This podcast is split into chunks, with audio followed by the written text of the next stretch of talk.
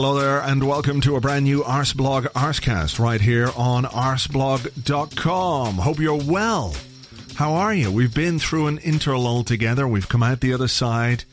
Uh, and here we are. We're almost ready to go. Football returns tomorrow. And we're all hoping, aren't we, that this interlull, sometimes you get one and it's like, oh, fuck, that is the worst timed interlull of all time. We're in great form. We're winning games. We're playing well. We're scoring goals. This is completely going to mess up our momentum.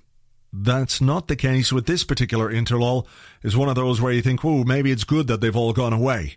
You know, when you're sitting there on a Saturday morning, been out on Friday night, your head's a bit, you know, ow, and you burp, and there's some kind of food that you don't remember eating.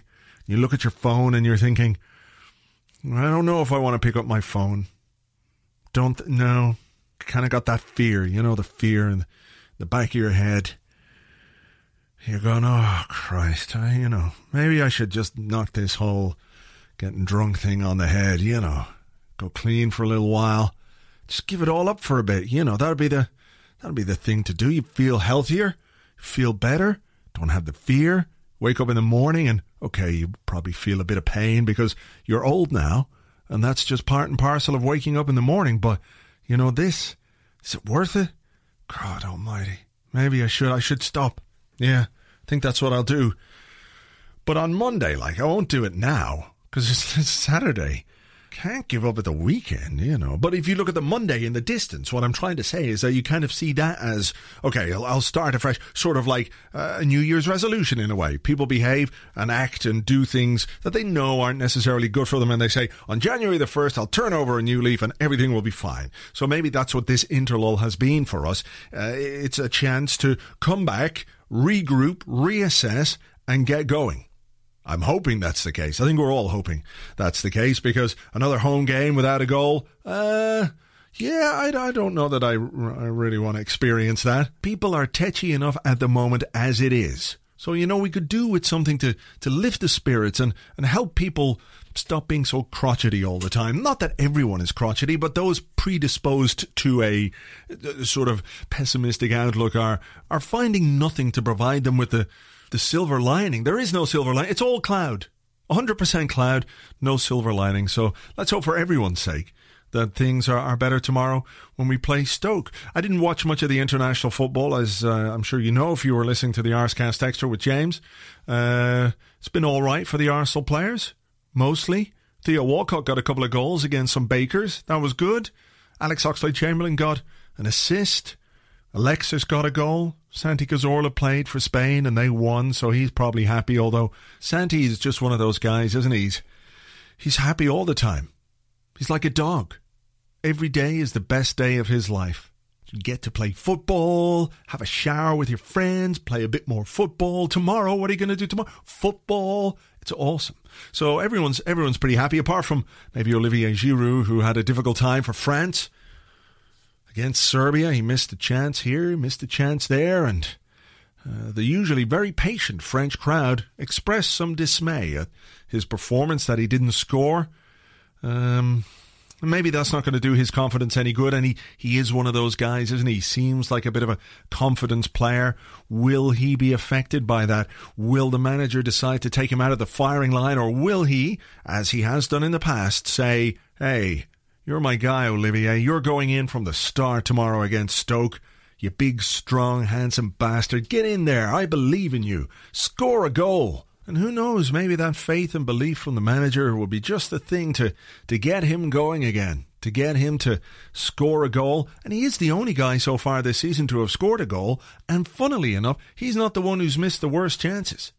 Let's face it, Alexis, I love Alexis, we all love Alexis, but he's missed worse chances than Giroud for us. I don't care really what Giroud does for France, but Alexis has missed some some pretty bad chances. But look, we'll we'll come back to all the footbally stuff in a while.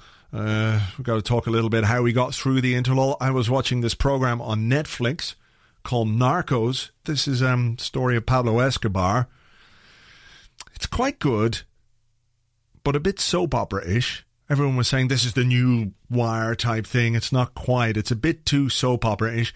And the main guy, I'm sorry to say this, I had to look him up here. Hang on, I got to get his name. Actor Boyd Holbrook or Holbrook. Uh, there was a scene in episode three or four where he's standing there talking to his wife, and he's I think he's just come out of the shower and he's standing there topless.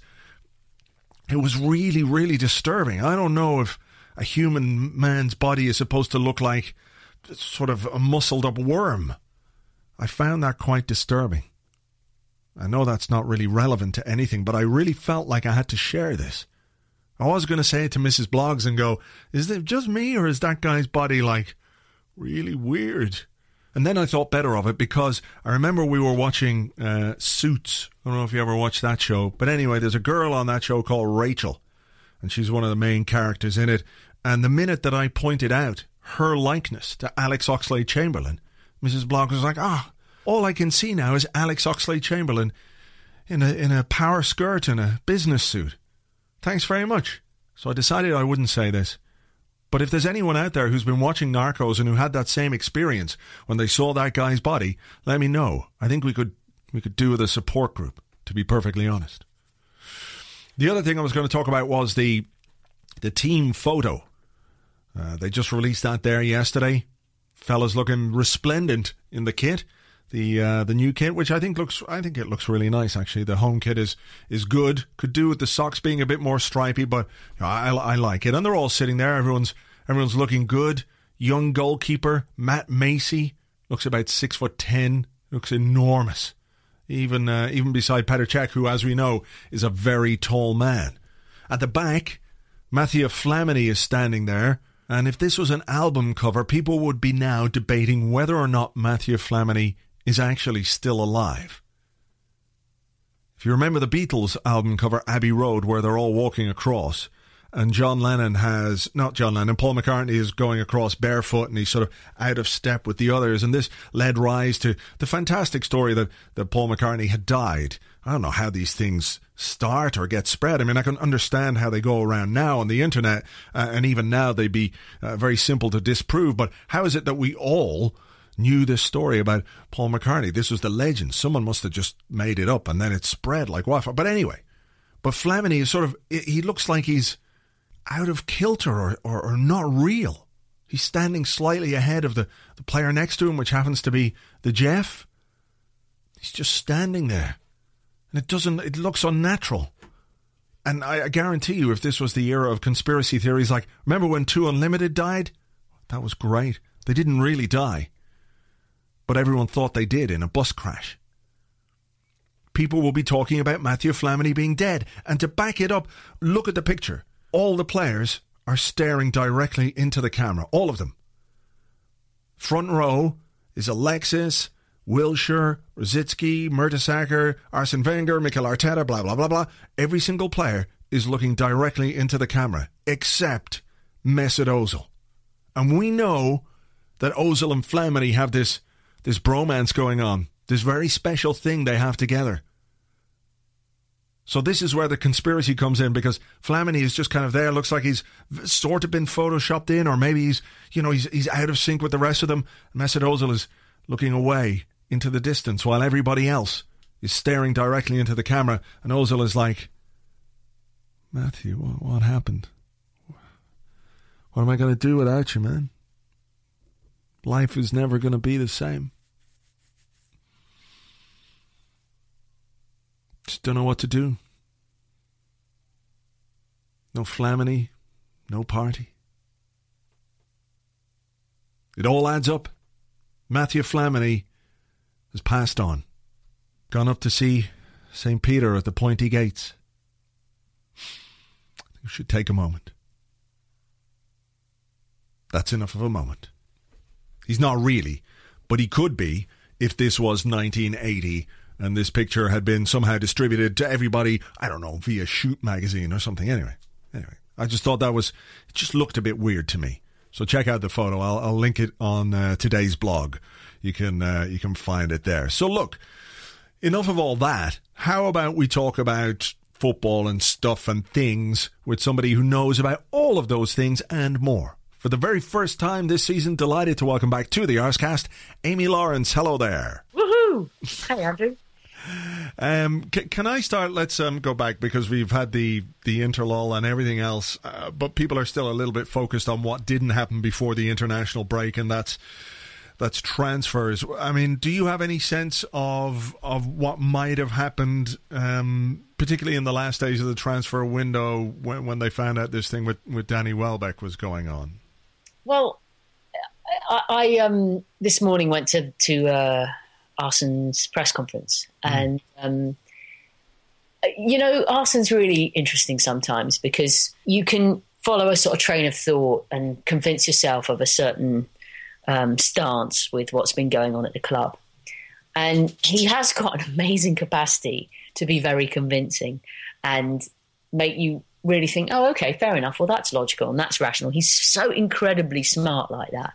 and of course, everybody turned up, um, and there were a couple of people who were uh, trying, with the most respectful language, to um, put it to him that with the Danny Welbeck situation um, and the transfer window, that you know some people seem to be a little bit disappointed with ha- with how things have gone.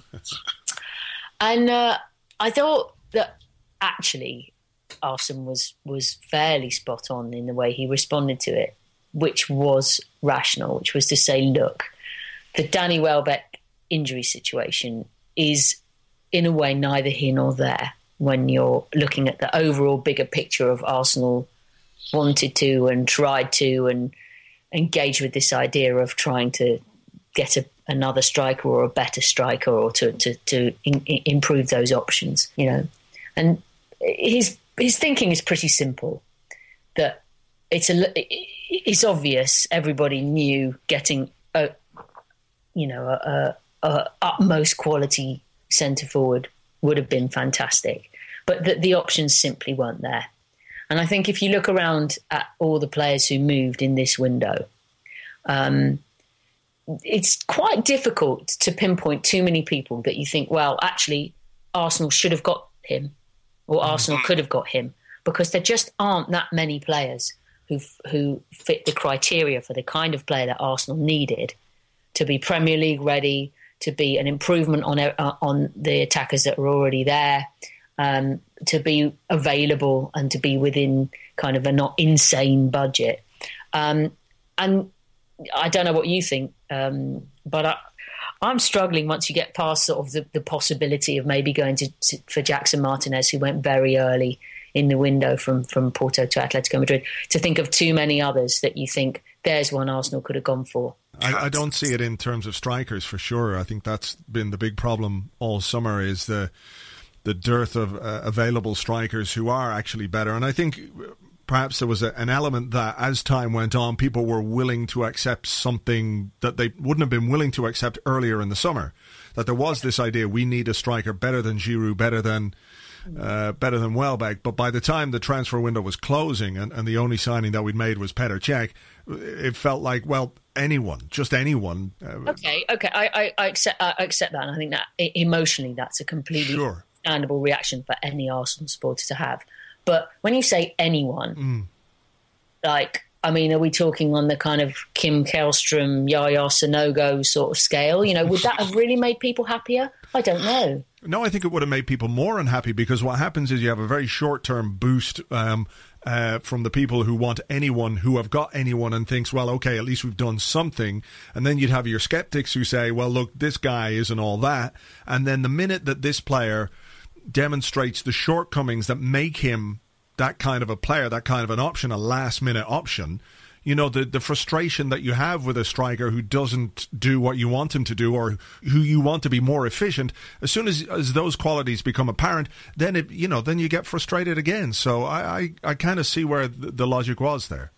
I, I, do as well, but I think in the end, the, the Welbeck situation, you're, you're, you're reaching a point where you're saying, with a day or two or so uh, before the window is is closing, you know, who can we get? Because this guy's going to probably be out for whatever six months or so. Um, and even then, that that list of, of players is is is not exactly, you know, uh, overfloweth. Um, so it, it's tricky because you know even some of the names that were bandied about in desperation, you think, well, do you get that person on loan, and then when Welbeck's back, do you try and get them for six months? How easy is that to do? Do you get them for a year loan? I mean, it, I just I, I do actually. I, I, completely see the side of the coin where a lot of fans are upset, saying you had to get somebody. And I don't think this window was the best managed because even if you couldn't get the dream centre forward, there were other things you could have done that might have enhanced the squad.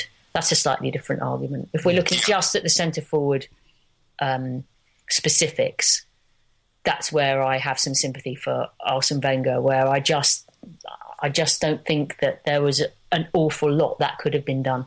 What was it then in the absence of that and when that became fairly apparent? I think that was obvious for quite some time. You know, certainly uh, a good few weeks before the window closed when the, the Benzema stuff was going around and, you know, it always felt very, very unrealistic anyway. That when, when those targets weren't there and weren't available, you know, was, was the alternative looking for someone um, in a different position?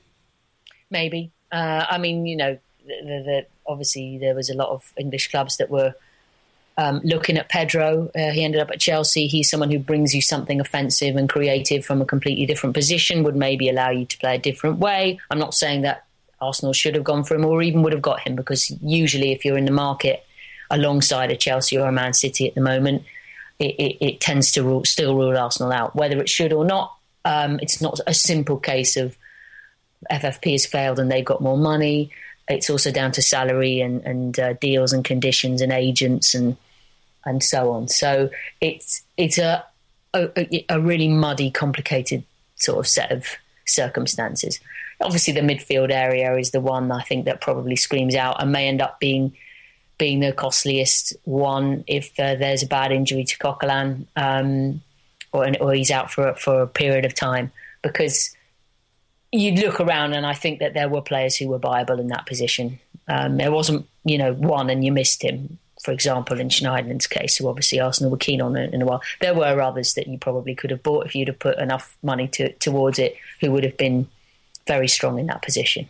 I guess then that opens up the other conundrum of whether you buy somebody to replace Coquelin or to provide competition or to to challenge him in that position. But uh, you know that's uh, water under the bridge at this point, so uh, there's not much point in in worrying about it. But um, how then does the manager get this team going again after what has been uh, a pretty stuttering start to the season? He um, he wanted more goals from his team. He said that all summer. He said it the end of last season that he wants 10 to 15 more goals from people uh, from the team. He's looking for Mesut Ozil to score more, Alex Oxlade-Chamberlain to score more. I guess Theo Walcott, who he sort of mentions in dispatches, really. How does he how does he manage this team after the international break? Giroud's gone away and had a bit of a nightmare with France.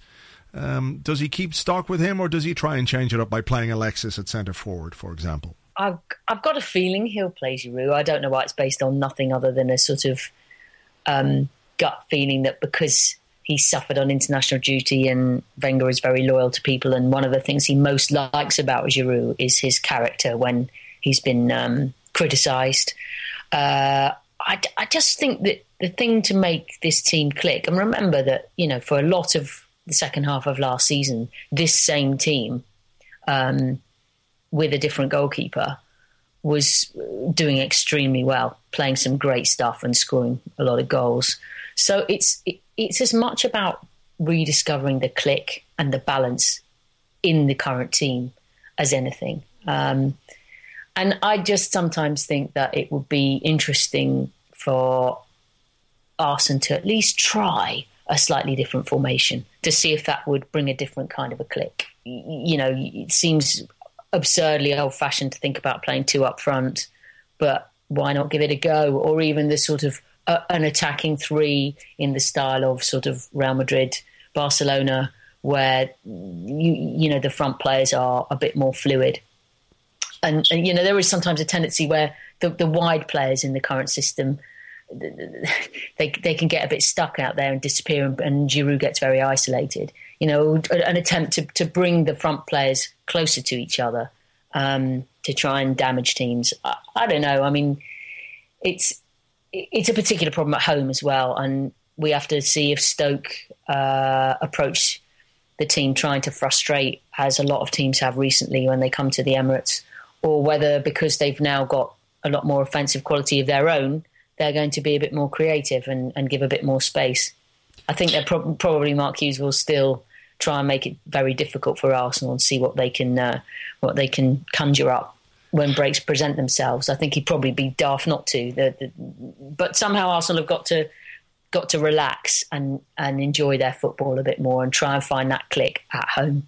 Yeah, I mean that is a big worry, isn't it? Because the the goals that aren't coming at home and didn't come towards the end of last season uh, at home, uh, it's become a little bit of a problem. On the on the plus side of that, though, it's not as if there haven't been chances. So Arsene Wenger spoke today in, in the press conference when I was watching the video about uh, finishing being cyclical. That you kind of go through periods where it just doesn't really happen for you.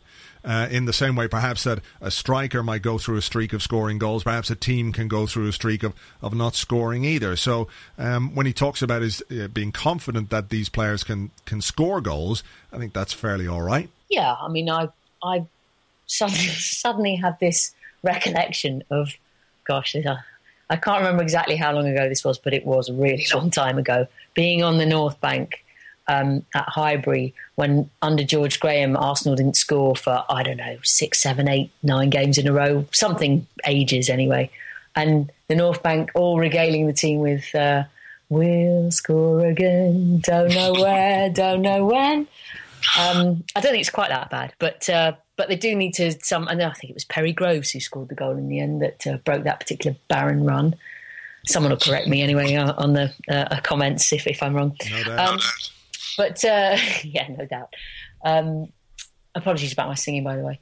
Uh, well, it's fine. Anyway. I quite enjoyed it. um, but the point is, I, I, just think it wasn't that long ago. You talk about the Barren Run; it was just before the the Barren Run, uh, which stretches back to the tail end of last season, that Arsenal were possibly their most convincing for you know in a home game and, and very sort of cascading with joy. In that that Liverpool game where scored four could have been more. Um, felt like there were goals all over the team. So it's not that long ago that that click was there, and it's just a, a, a question of of breaking this this negative cycle, if you like, to use Wenger's terms, and, and, and trying to trying to get back in the groove. Sure, it I mean, takes something lucky, you know, to, to, to get a goal and then again scoring first or scoring early is going to be important against Stoke because mm. the longer that it stays nil nil or if Arsenal go a goal behind, you know, you, you, the tension will probably be be quite quite quick to spread. Mm, for sure, um, and like you say, a lucky goal sometimes can can uh, do the trick. Though we've had a bit of that already with with two own goals um, so far the, this season. Um, something somebody mentioned to me on Twitter during the week was uh, when we talk about that second half of the season that when Arsenal uh, were out of Europe, we're really only playing one game a week, and that maybe some of the, the worries that people have about the squad depth and the ability to cope with uh, two or three games a week uh, when we head into the European fixtures, etc., etc. Um, should we be a little bit concerned about that? Because Coquelin, as the example you use, I mean, he can't play every game. So we're going to have to use the, the depth of the squad a little bit. And Mikel Arteta was somebody who was speaking this week about, you know, how he was frustrated at being out. Um, I mean, he still, to me, has a has a role to play in this side. But could we be looking at perhaps using momentum as much as anything else rather than squad rotation? He doesn't seem to be that keen on rotating the squad at this moment.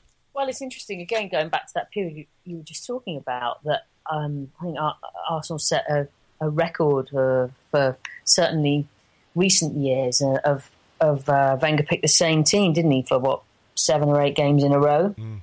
um, which hadn't been done for best part of twenty years to have that kind of consistency in the team selection. So, as you say, that is not really going to be much of an option. I think looking at the program coming up, but there is plenty of quality. That was why everybody was so optimistic in pre-season. So uh, a lot of it's in the mind, isn't it? When things are looking a bit negative, you think, oh, mm. who's, who's going to play? Who's going to score the goals? Who's going to cover for this? But if eh, if the mindset becomes positive, then suddenly everyone, you know, that was a period not so long ago where you're thinking you've got to get Wilshere in the team and you've got to get, eh, you know, this one in the team and that one in the team and everyone's scoring and who do you drop and who do you play? And it was a luxury of riches. So it's essentially the same squad. Hmm. Except for uh, you know we well, don't have Danny Welbeck. And, no, uh, but but, uh, but, Danny Welbeck was out sure. certainly for uh, you know for some of that period as well. As was Jack Wilshere, and um, there was news today that that he's going to be a bit longer than expected, which I don't think has taken anybody by surprise at all um, with Jack and just with injuries in general at Arsenal. But these guys were, even if they didn't play a part in the end of last season, what we were looking for from them was uh, the ability to compete with the rest. That these uh, young, hungry footballers who have been out, who have missed football, who want to make their mark, are there to sort of uh, help everyone else simply because of their presence, because they want a place in the team. And uh, does does that have an effect? Um, what not not having not yeah. having to who who you want to be fit? Yeah, he does bring a certain je ne sais quoi, not just to the pitch but to the dressing room as well. I think, you know, um, Jack. Yeah, yeah. You only need to see his. Uh, his FA Cup final celebrations to know that he brings something a bit different in that capacity. He's rooted in what it means to to do well as an English player and as a boy who's grown up at Arsenal. Um, he brings that in a way that you know not really that many of the other players do. Um, so he has a presence, I think, that can make a difference just around the place. So although obviously uh, he's not been around for you know great stretches of football going back quite a few years, and I, I, I do think it's a pity that that that he's not around. Was there uh, any indication today of, of how long that might be? No, it was very vague.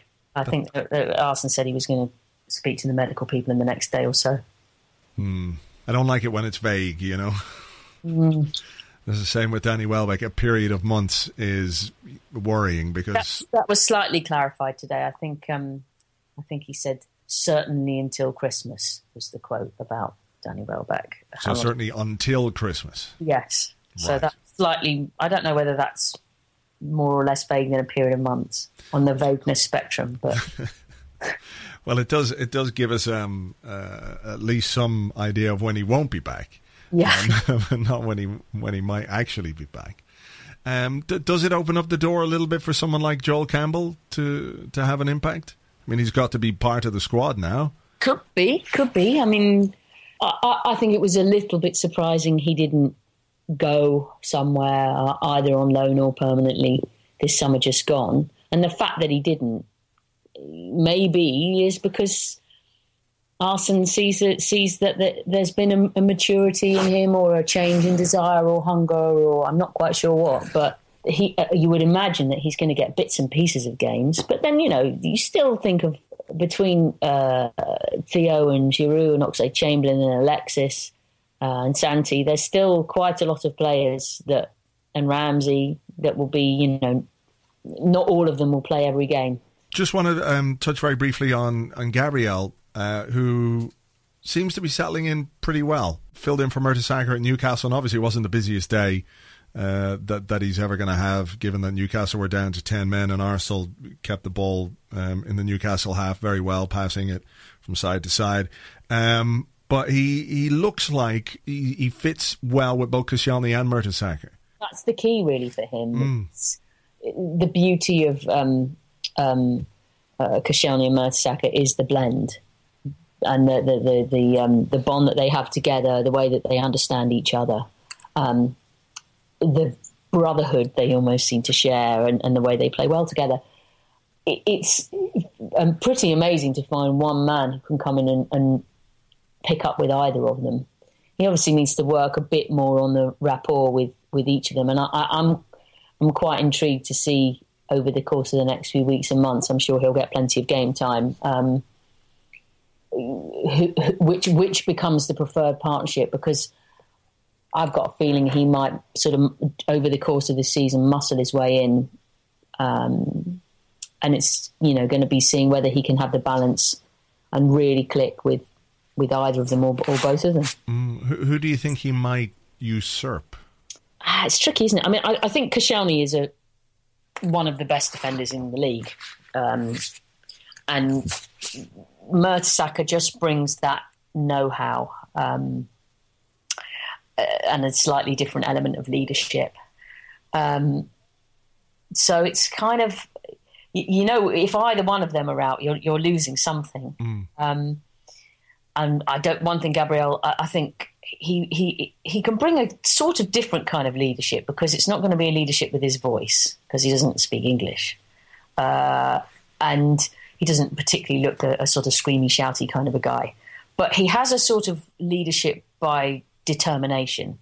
Yeah. Um, you know, he looks like he's going to run through a brick wall for you, uh, and come out the other side smiling. So I, I think that you know he can I wouldn't. I, can imagine a lot of centre forwards finding him a headache to play against. Mm, I'd say it's annoying. So that's, that can only be a good thing. For sure. All right. Well, look, uh, I know you've got a busy day. Thank you as always for your time. We'll we'll catch up soon, Amy Lawrence. Pleasure. Cheers, Andrew. Thank you as always to Amy. Uh, apologies if that was a little bit noisy in places, but that was uh, out of our control. It was Skype doing all kinds of strange stuff and, and echoing, and I don't know what it was really. Could have been perhaps the spirit of the uh, recently deceased Mathieu Flamini, just firing through the tubes of the internet looking for his physical body and, and messing up my Skype call. I think that's what it could have been.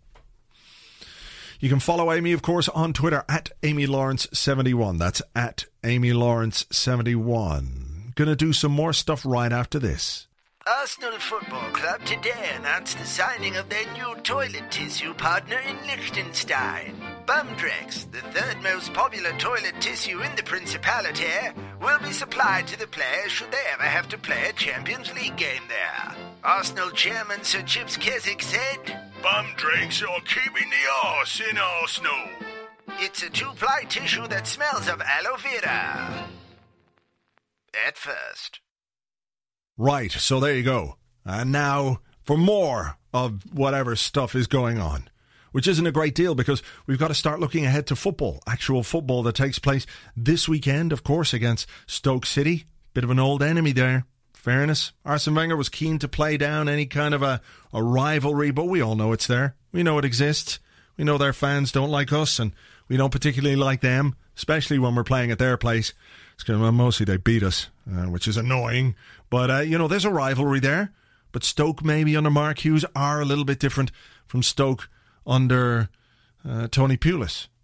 But that doesn't mean Mark Hughes is not a complete cunt. Let's not forget that. Let's not lose sight of that. Mark Hughes has been one of those managers in the past who, well, Steve Bould wanted to kill him one time, I was told. He was there in the technical area saying stuff and sledging, I guess you might call it. And then after the game comes over looking for for a handshake. And Arsene Wenger didn't shake his hand, probably. And then there was one of those, well, Arsene Wenger's a wanker for not shaking his hand. Whereas I think if someone's calling you names or giving you grief for 90 minutes, why would you shake their hand? Fuck them. So let's not forget Mark Hughes, despite the fact that he is trying to get Stoke to move away from the more industrial style of football that they used to play under Tony Pulis and Rory Delap, of course, with his long throws. He's still a bad man. I don't like him, and I would very much like us to uh, to beat Stoke on Saturday. Tomorrow. That's tomorrow. My goodness. Um, so what does the manager do to get them scoring again? Does he keep faith with the team that that has done well in the past, that hasn't quite done it so far this season, and hope that they, they kind of spark themselves back into life? Does he change formation? Does he pick someone like Alexis up front? We've had uh, a number of articles about that this week. I wrote about it on the blog. I'd quite like to see it. I think it would offer a, something different, a measure of unpredictability up front. Because if we do play Giroud up front, we are we are kind of predictable, and that's not to be critical of Giroud, but we know how how we're going to play. Whereas with Alexis, none of us do. He probably doesn't. Those around him probably don't either. That there is this energy to him, and probably there needs to be a bit more discipline from him if you're going to play him up front. But in the absence of anything else, and certainly nothing in the transfer market, why not give it a bash? Give it a go for six or seven games and see how it turns out. I'd be all for that. You can bring in Oxlade Chamberlain on the right, maybe Ozil on the left hand side. You've got the midfield triumvirate of uh, Coquelin, Cazorla, and Ramsey. Who knows? It just seems to be a bit more scope to do other things in the team to spark a bit of difference on the on the wings or or in midfield if you play Alexis up front rather than on the left hand side. Because if you do play Alexis on the left hand side, then Giroud has got to start up front. Uh, I don't see Walcott being the guy to do it against a Stoke defence. So maybe that's just something that he might be considering. We'll have to wait and see. We'll find out soon enough. But hopefully, we can put this goal drought behind us this season uh, and get off the mark and get motoring a little bit because there are some fixtures coming up. Whew. If you look down the uh, if you look down the list of the fixtures that we've got coming up, okay, we've got Stoke, and then we go away in midweek. Of course, Champions League starts next week on Wednesday, away to uh, Dinamo Zagreb. Then on Saturday, twelve forty-five. 12:45 away game at Stamford Bridge. So that's Chelsea. Following that, Tottenham Hotspur in the Capital One Cup. Manchester United on the 4th of October.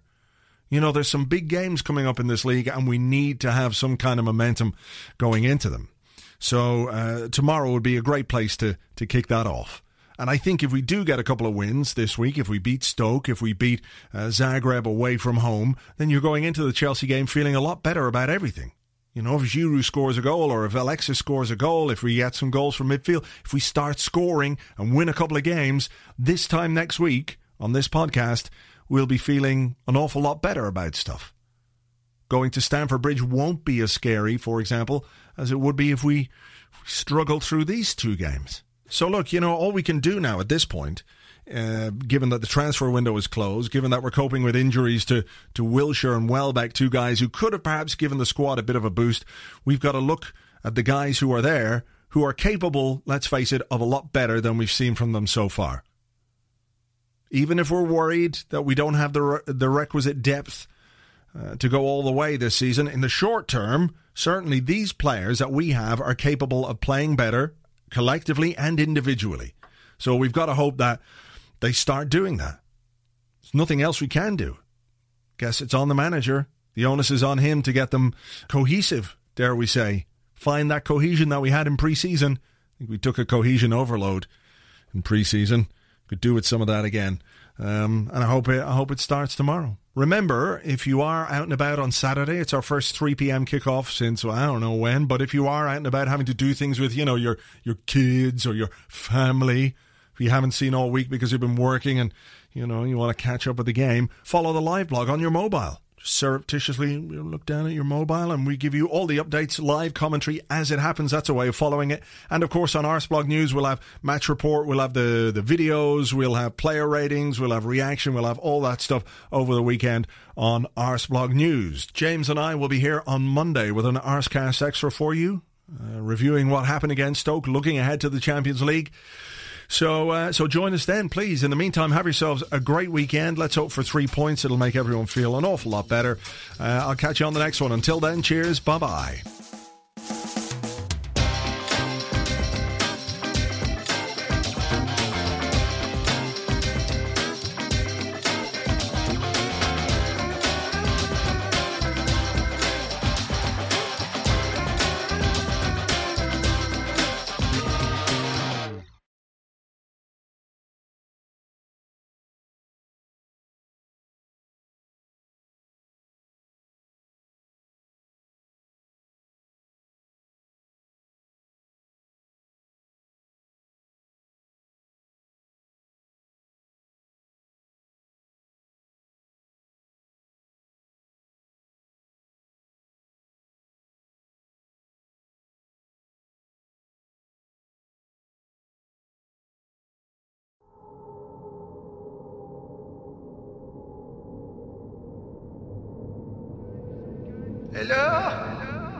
This is Mathieu Flamini. I don't know where I am. Over there? Over there? I don't know what is happening to me. I'm some strange place. Over there? No, over, you go over there. I don't know. How did I get here? What? What is happening? Over there! Go over there! Sorry, I'm. I can't help it. I have to tell people where to go, even though there's nobody here. Over there! Get over! Message! Message! He is not here. Where am I? Could this be another dimension somewhere between space and time? Over there! It appears to be a bookcase of some kind. Why would there be a Bookcase. How am I going to get over? Over there? Over there? Over there.